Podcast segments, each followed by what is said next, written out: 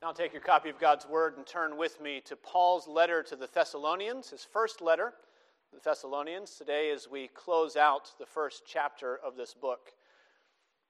1 Thessalonians chapter 1, today reading verses 1 through 10. Uh, and this is very much uh, sort of, you know, those, um, those television shows that you watch and they always begin the episode previously on. This is very much a continuation. We stopped last week in the middle of a larger thought, but we looked last time at the work that God was doing through the church by sending the gospel into the church and the way that Paul was rejoicing in their faith and their hope and their love and all that Christ was doing. And now we're going to see that he turns and continues that thought, rejoicing in God's work and setting them apart as he calls them an example to other believers. So we're going to be reading the whole passage, really focusing today mostly on verses 6 to 10 as we read today, and that's where our study uh, will focus as well. Before we read this word of God, let's seek his blessing on our study together. Let's pray. Gracious Father, we thank you for this word, and we pray that by your Holy Spirit you would grow us in fullness of conviction, that your word would come to us with the joy of the Holy Spirit that you, by your word, would cause us to wait for your Son from heaven, whom you raised from the dead, Jesus, who saves us, delivers us from the wrath to come. O Lord, give us faith in yourself as we read. We pray in Jesus' name. Amen. Hear now God's word as we find it in 1 Thessalonians chapter 1, reading verses 1 to 10. Paul Silvanus, and Timothy to the church of the Thessalonians in God the Father and the Lord Jesus Christ, grace to you and peace. We give thanks to God always for all of you, constantly mentioning you in our prayers, remembering before our God and Father your work of faith and labor of love and steadfastness of hope in our Lord Jesus Christ. For we know, brothers, loved by God, that He has chosen you because our gospel came to you not only in word, but also in power, and in the Holy Spirit, and with full conviction. You know what kind of men we proved to be among you for your sake, and you became imitators of us and of the Lord. For you received the word in much affliction, with the joy of the Holy Spirit, so that you became an example to all the believers in Macedonia and in Achaia. For not only has the word of the Lord sounded forth from you in Macedonia and Achaia, but your faith in God has gone forth everywhere, so that we need not say anything. For they themselves report concerning us the kind of reception we had among you, and how you turned to God from idols, to serve the living and true God, and to wait for his Son from heaven, whom he raised from the dead, Jesus, who delivers us from the wrath to come. Thus far, the holy and inerrant Word of God, may He add a blessing as we study it together today. Uh, you may have uh, seen the buzz on social media about four years ago, four summers ago. It was an Egyptian college student who visited the zoo in Cairo and then posted to his feed a picture of what he believed to be two counterfeit zebras on display. Uh, the, uh, the picture he posted showed an animal that was just slightly smaller than your average zebra.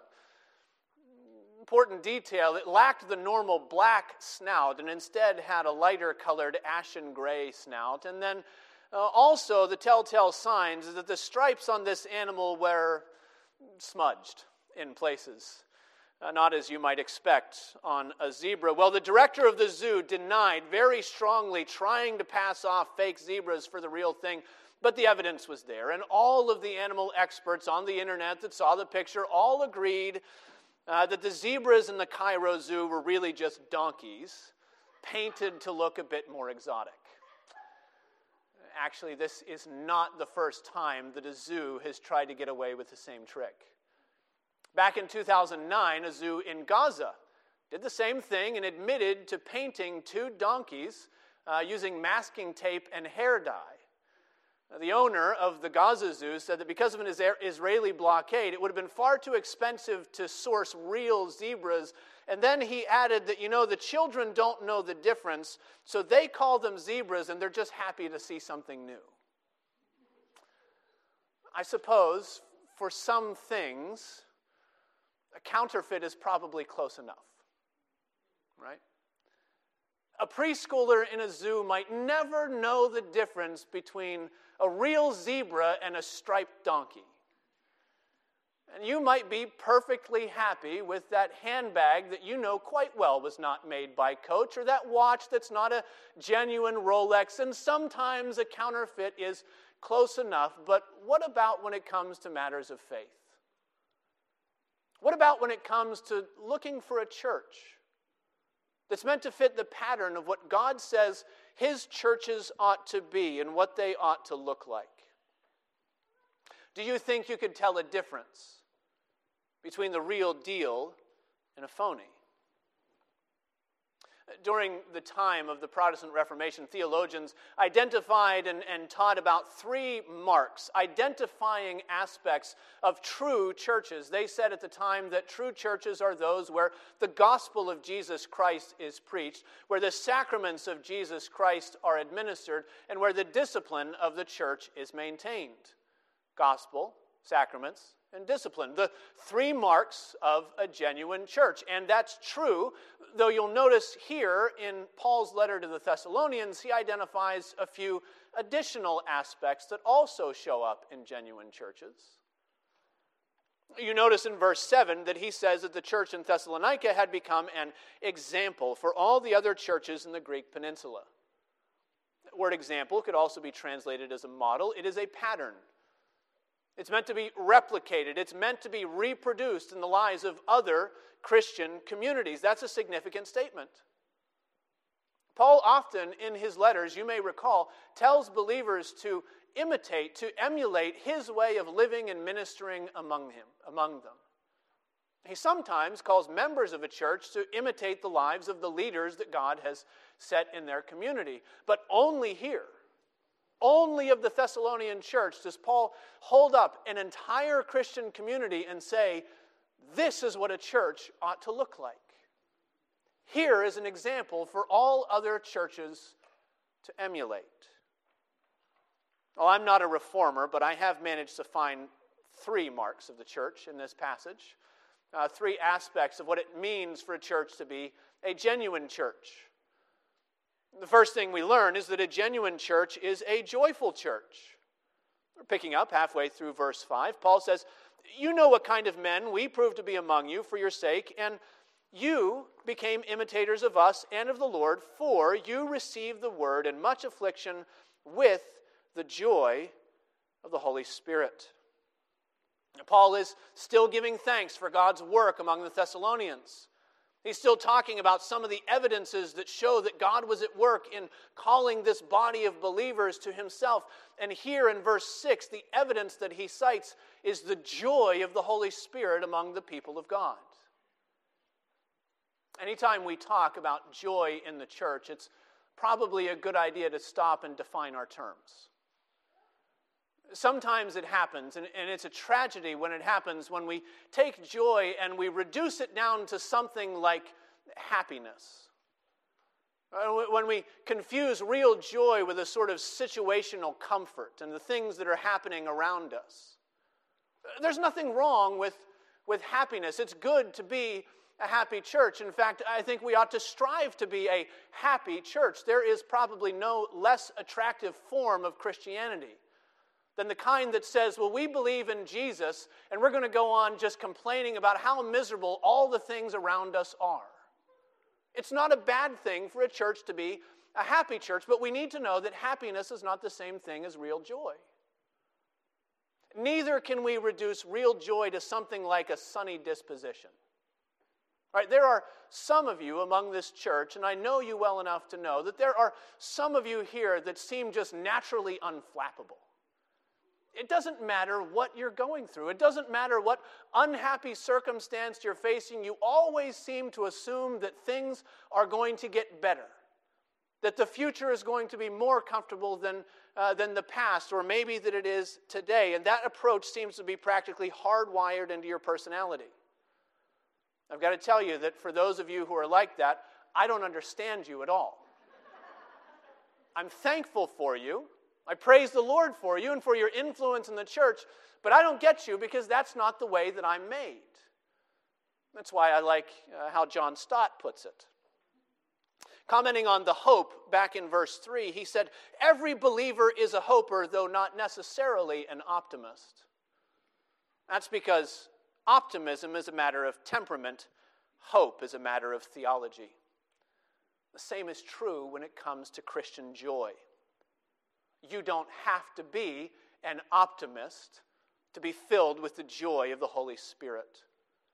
You don't have to believe that tomorrow will necessarily be more comfortable than yesterday in order to be glad and rejoice in the day that the Lord has made. That's because when Paul mentions joy here in verse 6, he's not talking about your natural proclivities or your temperament or your, your natural bent or the way that you're wired. In fact, he seems to be talking about joy that is explicitly supernatural. Joy that comes from somewhere other than you. He says it's joy that comes from the Holy Spirit, not our circumstances, not our temperament. Jo- this joy has roots deeper than those surface level things. This kind of a joy that he's talking about is a, is a thankfulness and a contentment in the Lord that has, that has roots that are fed by a secret spring. You know, the psalmist says that the man who trusts in the Lord is like a tree planted by streams of water. The same thing is true for the Christian who's filled with the joy of the Holy Spirit. They're able to rejoice at precisely those times that the unbelieving world expects joy to be most unsustainable. Notice what he says you receive the word in much affliction with the joy of the Holy Spirit. Later in chapter 2, he's going to come back to this. He's going to elaborate on these afflictions, but for now, it's enough for us to know, as he says, that these were afflictions just like the apostles faced, just like Jesus himself faced. These were the afflictions of, of rejection and opposition and hatred for the cause of God in the world. And if you understand that, you also understand that in order to be joyful in circumstances like that, you either have to be a sociopath or you have to be filled with the Holy Spirit. In other words, you either have to believe that suffering itself is an intrinsic good, which would point out probably a mental disorder, or you have to believe that the God of your affliction has good things in purpose for it. To rejoice in afflictions means believing that God has happy outcomes in mind, even though you're not going through very happy things right now. Rejoicing in afflictions means believing that God uses external suffering to strengthen the inward resolve of his people. Sometimes he uses that suffering to strengthen the sufferer. Sometimes he uses it to strengthen those who are watching the sufferer. That's why every week in your bulletin there is another insert pointing out a way that we can be praying for our brothers and sisters in the persecuted church. Every week, we come to the Lord in prayer and we ask Him to sustain His people. We ask Him to give faith and joy in the afflictions that they're suffering. And we do that week after week for a few good reasons. We do that first because the Bible tells us to do that.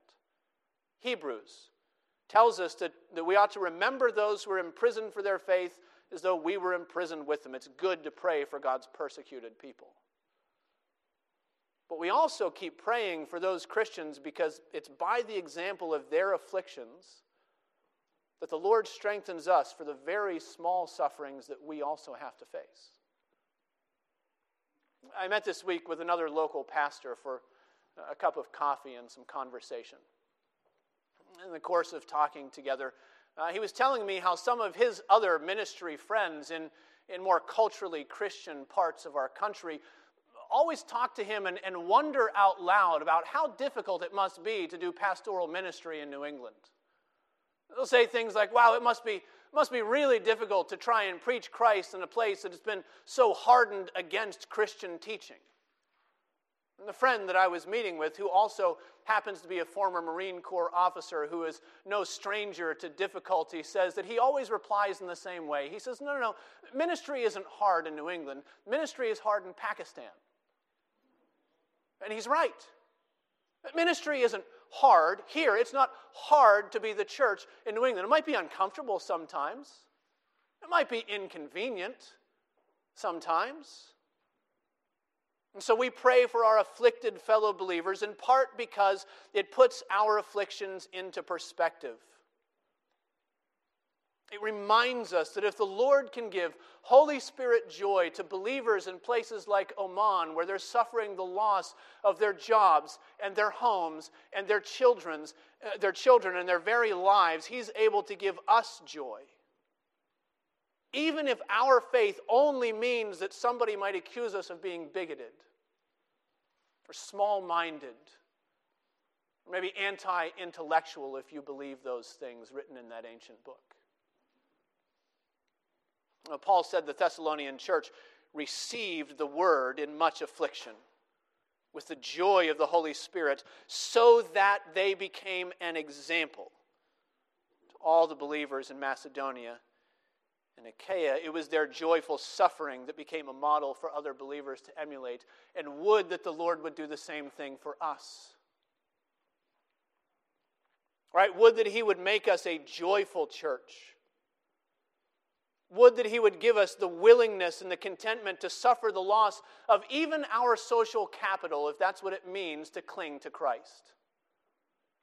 You know, in public high school, the absolute worst thing that somebody can say about you is that you are unpopular, that you're on the outside, that you're the person that nobody wants to be around, and then you graduate and you expect that you're going to grow out of that way of thinking. And then 20 and 30 years down the line, there are adult Christians still living like other people's opinions are the be all and end all of happiness in this life.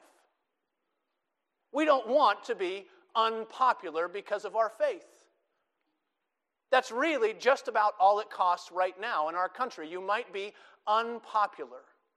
Other people might think poorly of you. And we don't want to be unpopular in our workplace. We don't want to be unpopular in our extended families. We don't want to be unpopular among those people who are on the very edges of our social circles that we might only see once every three years, but we don't want to be thought ill of by them. And so, what do we do?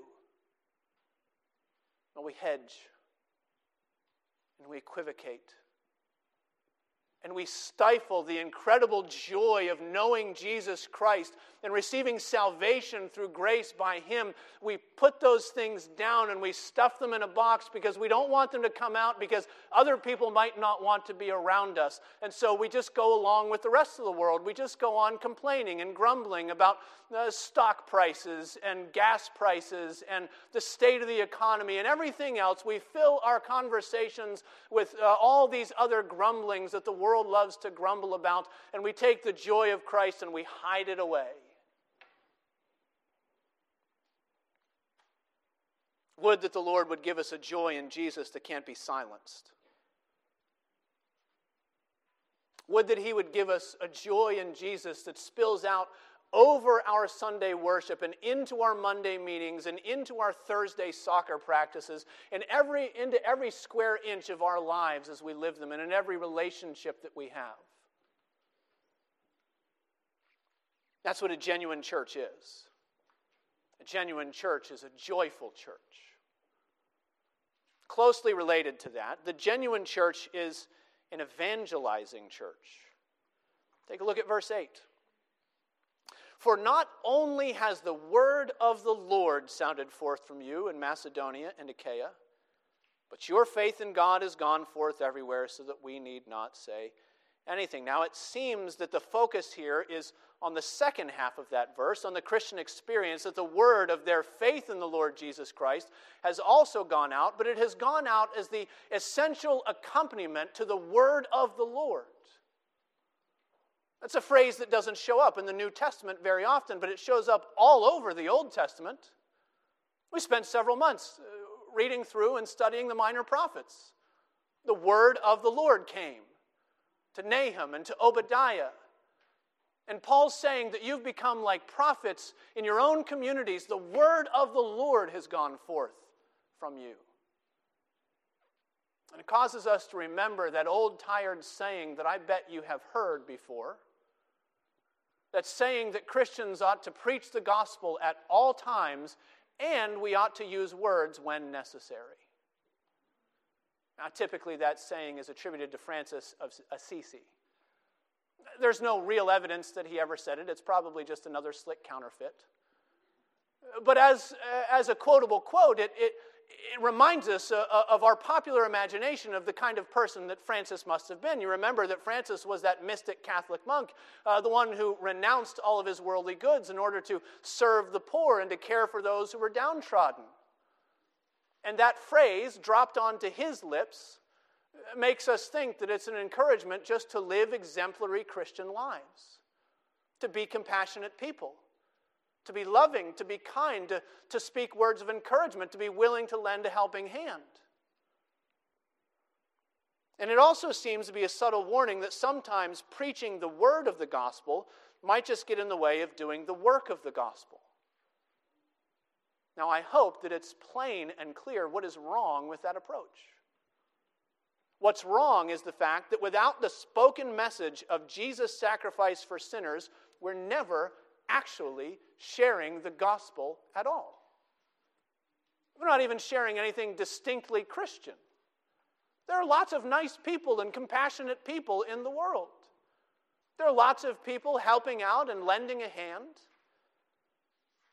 Without the call to repent and to believe, the word of the Lord never actually goes forward. Here's how Romans puts it Romans chapter 10, verses 13 to 15, tells us that yes, for everyone who calls on the name of the Lord will be saved. How then will they call on him in whom they have not believed? And how are they to believe in him in whom they've never heard? And how are they to hear without someone preaching? That's what was happening in Thessalonica. The gospel of Jesus was being preached with words. And those gospel words were accompanied by a joyful faith that demonstrated the authenticity of God's power in the lives of his people. Notice the parallel language between the way that the gospel came to Thessalonica and the way that the gospel went out from Thessalonica. Verse 5 Paul says, Our gospel came to you not only in word, but also in power in the Holy Spirit with full conviction. Verse 8, he says, Not only has the word of the Lord sounded forth from you, but your faith in God has gone forth everywhere. This is what we call a multiplication ministry.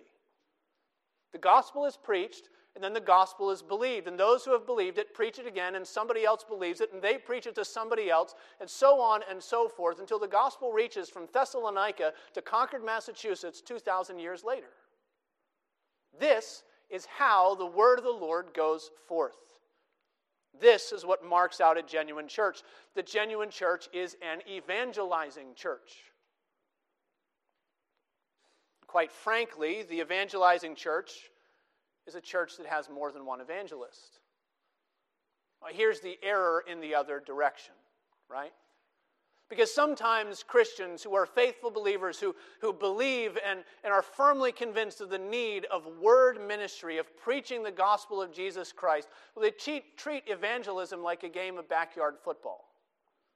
And of course, the pastor always gets to play all time quarterback, right? He's the only one who can make any passes, and everybody else is just running around staying busy. It shows up in lots of different forms. This kind of thinking shows up in very, very conservative churches where the pulpit ministry is guarded and valued and protected. It also shows up in those churches that are, that are more progressive, the ones that we might call seeker sensitive, if that term still applies anywhere. Whatever form it takes, it always amounts to saying something like, you know, all that a regular member of the church has to do is to get their unbelieving neighbors into church. Because once they get them through the doors, well, then the pastor will point them to Jesus. And I'll tell you that I'm glad to do that. Right? If you can get your unbelieving neighbors here, I will point anybody who's willing to listen in the direction of Jesus. But I've got news for you, and I hope that it won't come as a shock. The news is that your unbelieving neighbors don't want to come to church. Some of them might. So you should probably invite them, right? See who bites. Try it out. But by and large, the people who are not currently attending a gospel preaching church have no interest in attending a gospel preaching church. And do you know what that means? It means that your unbelieving neighbors are far more likely to hear the gospel from you than they are from me.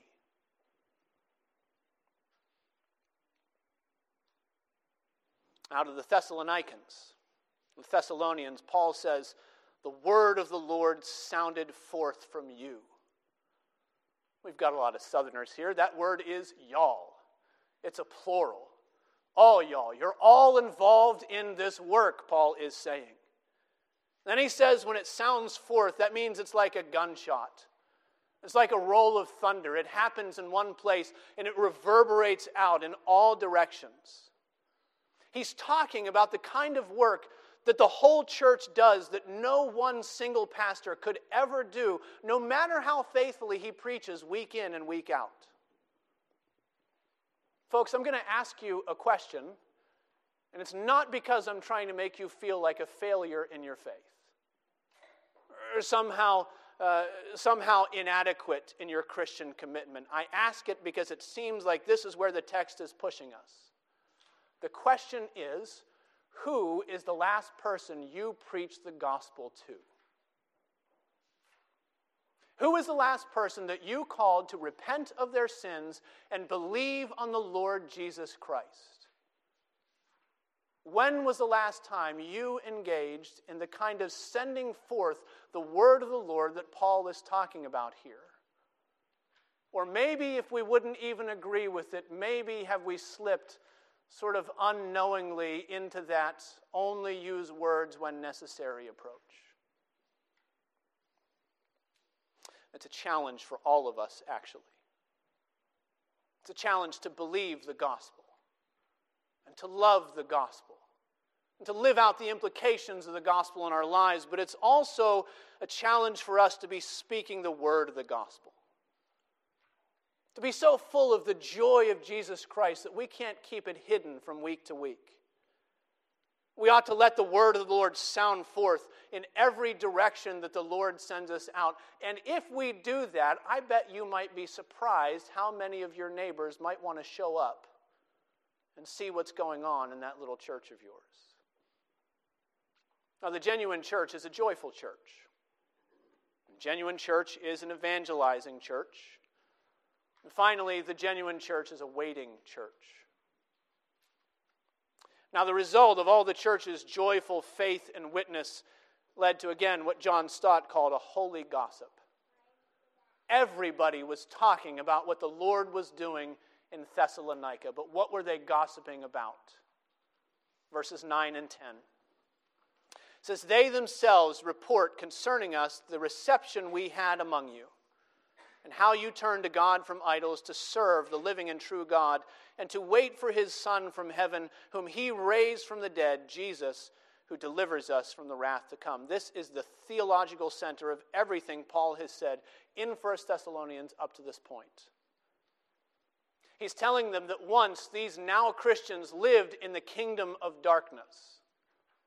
He's telling them that at one time they worshiped and they served idols made by human hands. And by comparison to what he says about the living and true God here, he's telling them that these idols are not like the living God because they are dead.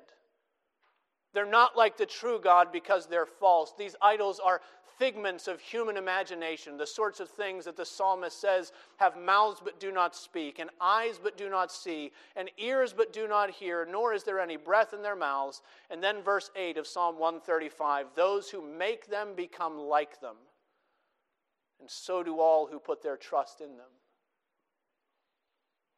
It is the universal principle that what we worship shapes us those things that we give our greatest affections to have the ability to recreate us in their image. Which is why we don't get to claim the moral high ground by just comparing our invisible idolatry to all the marble shrines in the old Roman cities. They might have bowed down to things you could see and feel and touch, these, these idols of Ceres and Jupiter and Apollos and, and whoever else it might have been. You know, the New Testament also says that immorality and greed are forms of idolatry too. Things that shape us after their image, and you know how it works.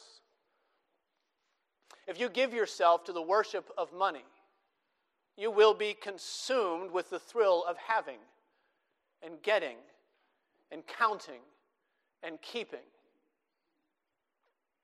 If you worship earthly power, you will offer human sacrifices in the form of anybody who stands in the way of achieving your goals of actualization. If you worship sex, you become engrossed in the endless pursuit of the next debased pleasure, and it doesn't matter what long term cost to your body or your soul or your partner.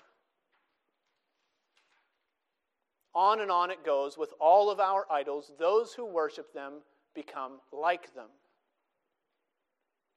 But when the gospel takes hold, you'll see it in a changed life, a new orientation. A turn, Paul says, from those destructive falsehoods to the God of truth and life.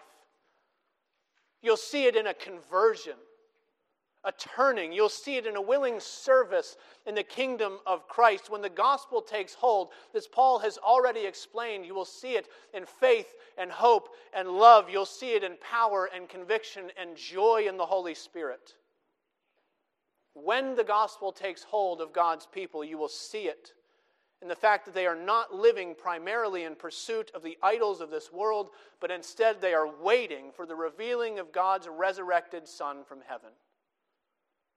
If you're willing to believe it, the gospel gives us otherworldly desires.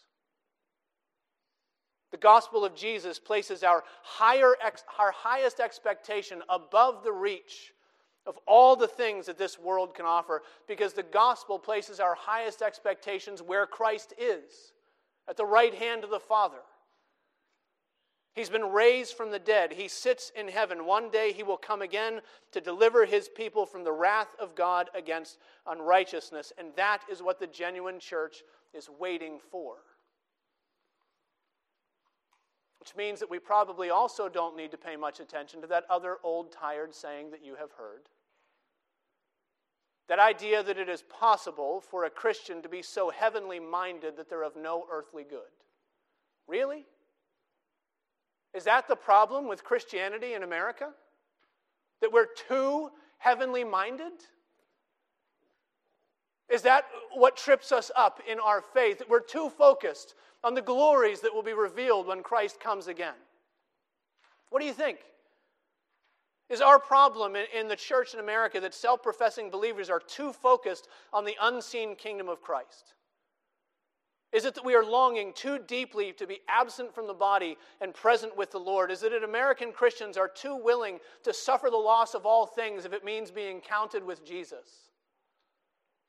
Is our problem that we're too committed to the teaching that the only answer to humanity's sin is to be found in the Lord who is delivered up for our trespasses and raised for our justification? Is our problem that we are too convinced that now he sits at God's right hand, waiting until that time when every enemy will be a footstool for his feet.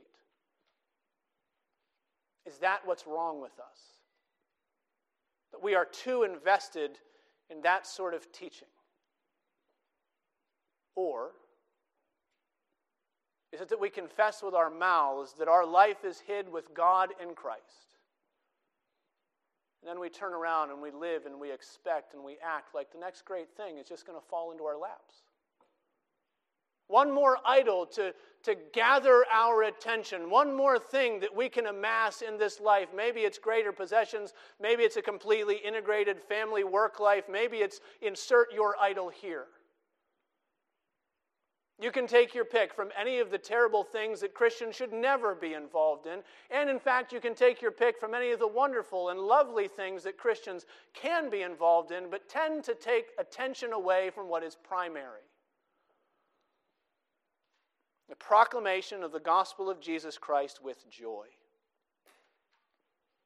You know, Paul says the genuine church is going to keep first things first. So, my prayer is that the Lord would make us a joyful church. that He would make us an evangelizing church. Most of all, that He would give us the faith and the hope and the love for Jesus that makes us a church that waits for Him. Let's pray together.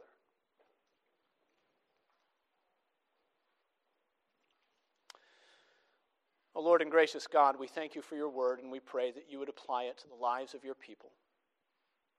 We ask that you would fill us with the joy of believing in Jesus so that we can't be silent about him. Fill us, O oh Lord, with an expectancy that he's coming again, and that when we see him, we shall be made like him, and we will see him as he is. Help us, Lord. Raise our eyes and our hearts and our hopes to heaven, we pray in Jesus' name. Amen.